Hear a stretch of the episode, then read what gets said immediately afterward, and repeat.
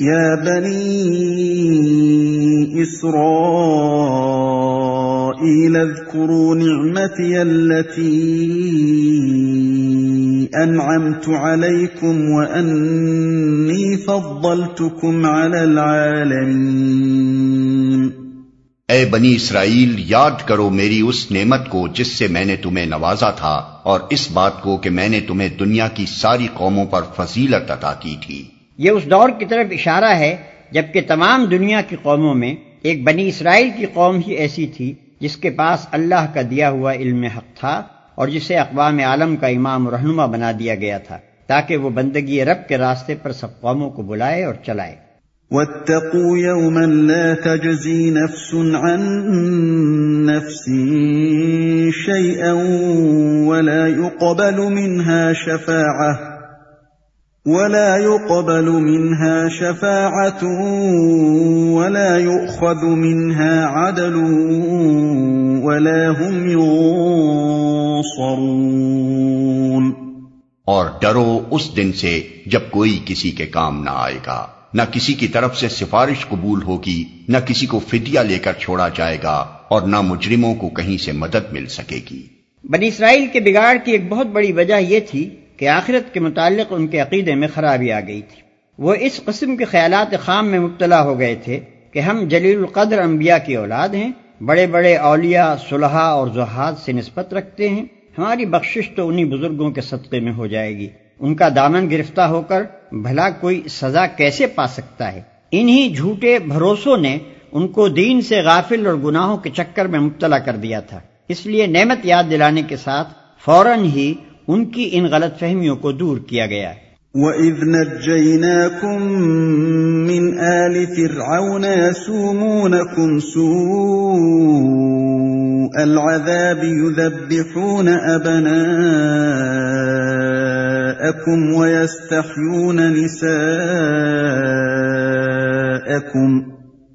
وَفِي ذَلِكُمْ بَلَاءٌ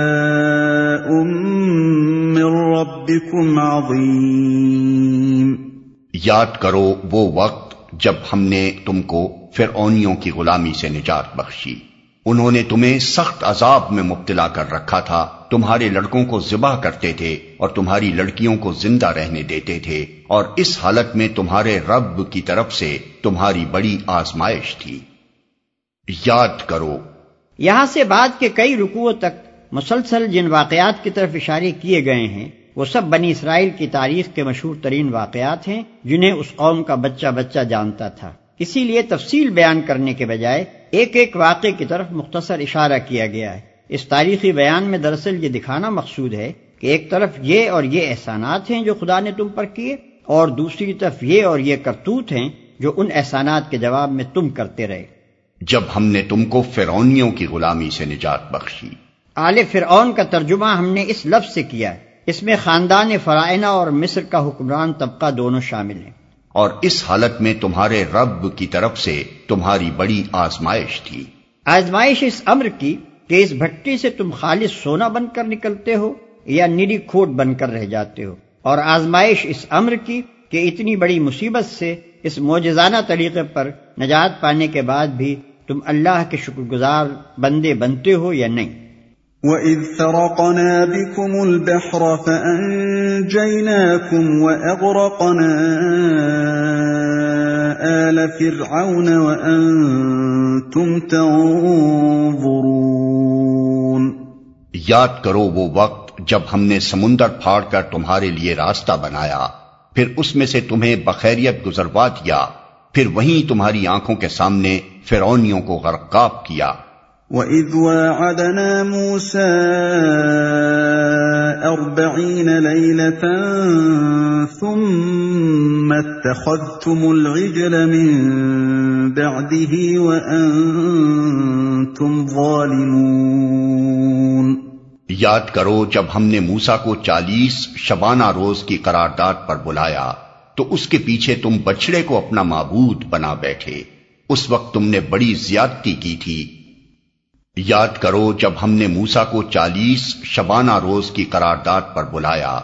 مصر سے نجات پانے کے بعد جب بنی اسرائیل جزیر نمایاں سینا میں پہنچ گئے، تو حضرت موسا کو اللہ تعالیٰ نے چالیس شب و روز کے لیے کوہ طور پر طلب فرمایا تاکہ وہاں اس قوم کے لیے جو اب آزاد ہو چکی تھی، قوانین شریعت اور عملی زندگی کی ہدایات عطا کی جائیں۔ ملاحظہ ہو بائبل، کتاب خروج، باب چوبیس، تا اکتیس۔ تو اس کے پیچھے تم بچڑے کو اپنا معبود بنا بیٹھے۔ گائے اور بیل کی پرستش کا مرض بنی اسرائیل کی ہمسایہ اقوام میں ہر طرف پھیلا ہوا تھا۔ مصر اور کنعان میں اس کا عام رواج تھا۔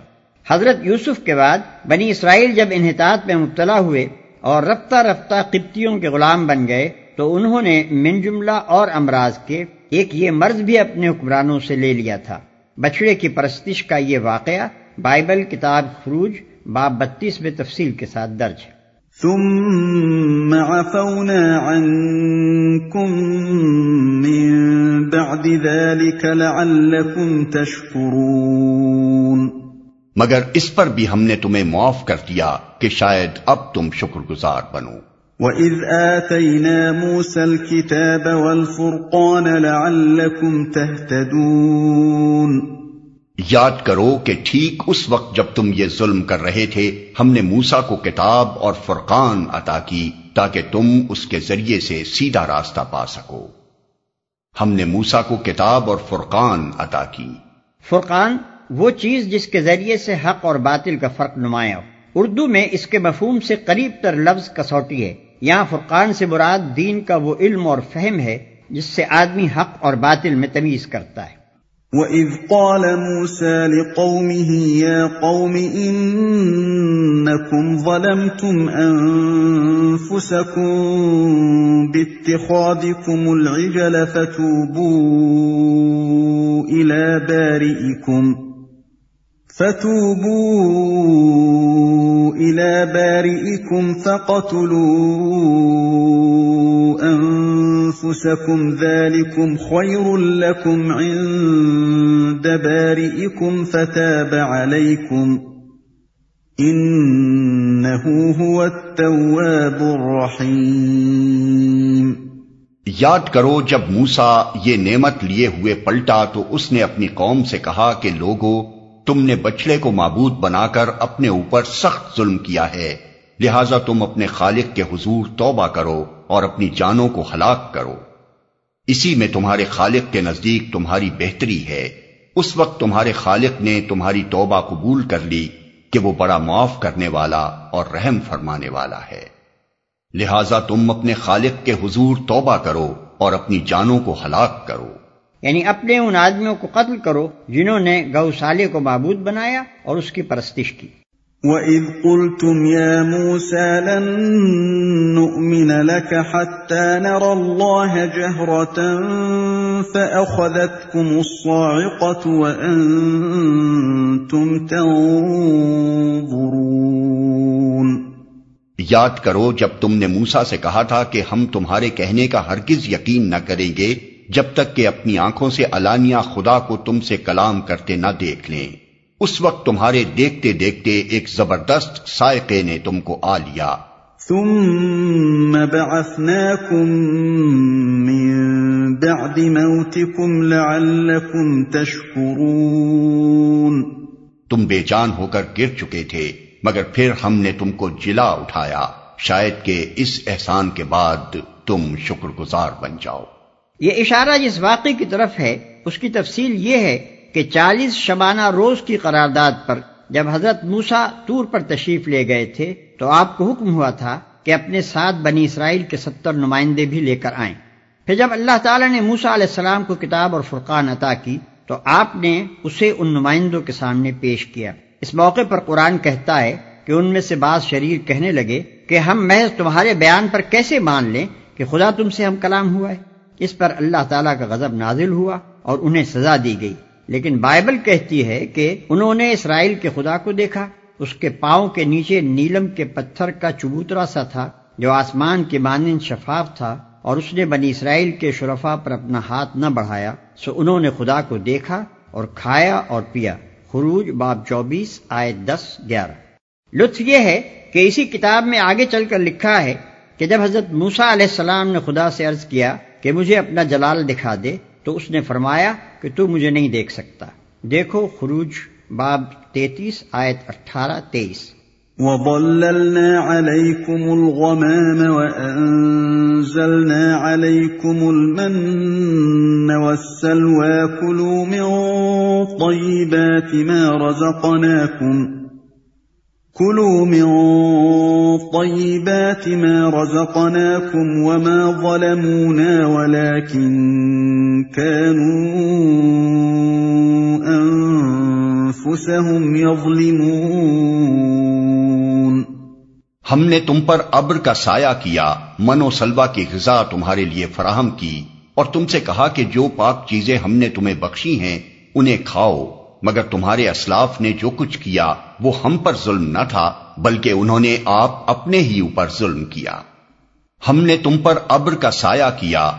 یعنی جزیرہ نمایاں سینا میں، جہاں دھوپ سے بچنے کے لیے کوئی جائے پناہ تمہیں میسر نہ تھی، ہم نے ابر سے تمہارے بچاؤ کا انتظام کیا۔ اس موقع پر خیال رہے کہ بنی اسرائیل لاکھوں کی تعداد میں مصر سے نکل کر آئے تھے۔ اور سینا کے علاقے میں مکانات کا تو کیا ذکر سر چھپانے کے لیے ان کے پاس خیمے تک نہ تھے۔ اس زمانے میں اگر خدا کی طرف سے ایک مدت تک آسمان کو ابر آلود نہ رکھا جاتا تو یہ قوم دھوپ سے ہلاک ہو جاتی۔ من و سلوا کی غذا تمہارے لیے فراہم کی۔ من اور سلوا وہ قدرتی غذائیں تھیں جو اس مہاجرت کے زمانے میں ان لوگوں کو چالیس برس تک مسلسل ملتی رہیں۔ من دھنیے کے بیج جیسی ایک چیز تھی جو اوس کی طرح گرتی اور زمین پر جم جاتی تھی۔ اور سلوا بٹیر کی قسم کے پرندے تھے۔ خدا کے فضل سے ان کی اتنی کثرت تھی کہ ایک پوری کی پوری قوم محض انہی غذاؤں پر زندگی بسر کرتی رہی اور اسے فاقہ کشی کی مصیبت نہ اٹھانی پڑی۔ حالانکہ آج کسی نہایت متمدن ملک میں بھی اگر چند لاکھ مہاجر یکایک آ پڑیں تو ان کی خوراک کا انتظام مشکل ہو جاتا ہے۔ واذ قلنا ادخلوا هذه القريه فكلوا منها حيث شئتم رغدا وادخلوا الباب سجدا وَدَخُلُوا الباب سجدا وقولوا حطه نغفر لكم خطاياكم وسنزيد المحسنين پھر یاد کرو جب ہم نے کہا تھا کہ یہ بستی جو تمہارے سامنے ہے، اس میں داخل ہو جاؤ۔ اس کی پیداوار جس طرح چاہو، مزے سے کھاؤ۔ مگر بستی کے دروازے میں سجدہ ریز ہوتے ہوئے داخل ہونا اور کہتے جانا ہتا تن ہتا تن۔ ہم تمہاری خطاؤں سے درگزر کریں گے اور نیکوکاروں کو مزید فضل و کرم سے نوازیں گے۔ یہ بستی۔ یہ ابھی تک تحقیق نہیں ہو سکا ہے کہ اس بستی سے مراد کون سی بستی ہے۔ جس سلسلہ واقعات میں یہ ذکر ہو رہا ہے وہ اس زمانے سے تعلق رکھتا ہے جبکہ بنی اسرائیل ابھی جزیر نما سینا ہی میں تھے۔ لہذا اغلب یہ ہے کہ یہ اسی جزیر نما کا کوئی شہر ہوگا، مگر یہ بھی ممکن ہے کہ اس سے مراد شتیم ہو، جو یریہو کے بالمقابل دریائے اردن کے مشرقی کنارے پر آباد تھا۔ بائبل کا بیان ہے کہ اس شہر کو بنی اسرائیل نے حضرت موسا کی زندگی کے اخیر زمانے میں فتح کیا اور وہاں بڑی بدکاریاں کی۔ جن کے نتیجے میں خدا نے ان پر وبا بھیجی اور چوبیس ہزار آدمی ہلاک کر دیے۔ تن یعنی حکم یہ تھا کہ جابر و ظالم فاتحوں کی طرح اکڑتے ہوئے نہ گھسنا بلکہ خدا ترسوں کی طرح من کے سرانہ شان سے داخل ہونا جیسے محمد صلی اللہ علیہ وسلم فتح مکہ کے موقع پر مکہ میں داخل ہوئے۔ اور ہتتن کے دو مطلب ہو سکتے ہیں۔ ایک یہ کہ خدا سے اپنی خطاؤں کی معافی مانگتے ہوئے جانا دوسرے یہ کہ لوٹ مار اور قتل عام کے بجائے بستی کے باشندوں میں درگزر اور عام معافی کا اعلان کرتے جانا۔ فبدل الذين ظلموا قولا غير الذي قيل لهم فأنزلنا على الذين ظلموا رجزا من السماء بما كانوا يفسقون مگر جو بات کہی گئی تھی، ظالموں نے اسے بدل کر کچھ اور کر دیا۔ آخر کار ہم نے ظلم کرنے والوں پر آسمان سے عذاب نازل کیا۔ یہ سزا تھی ان نافرمانیوں کی جو وہ کر رہے تھے۔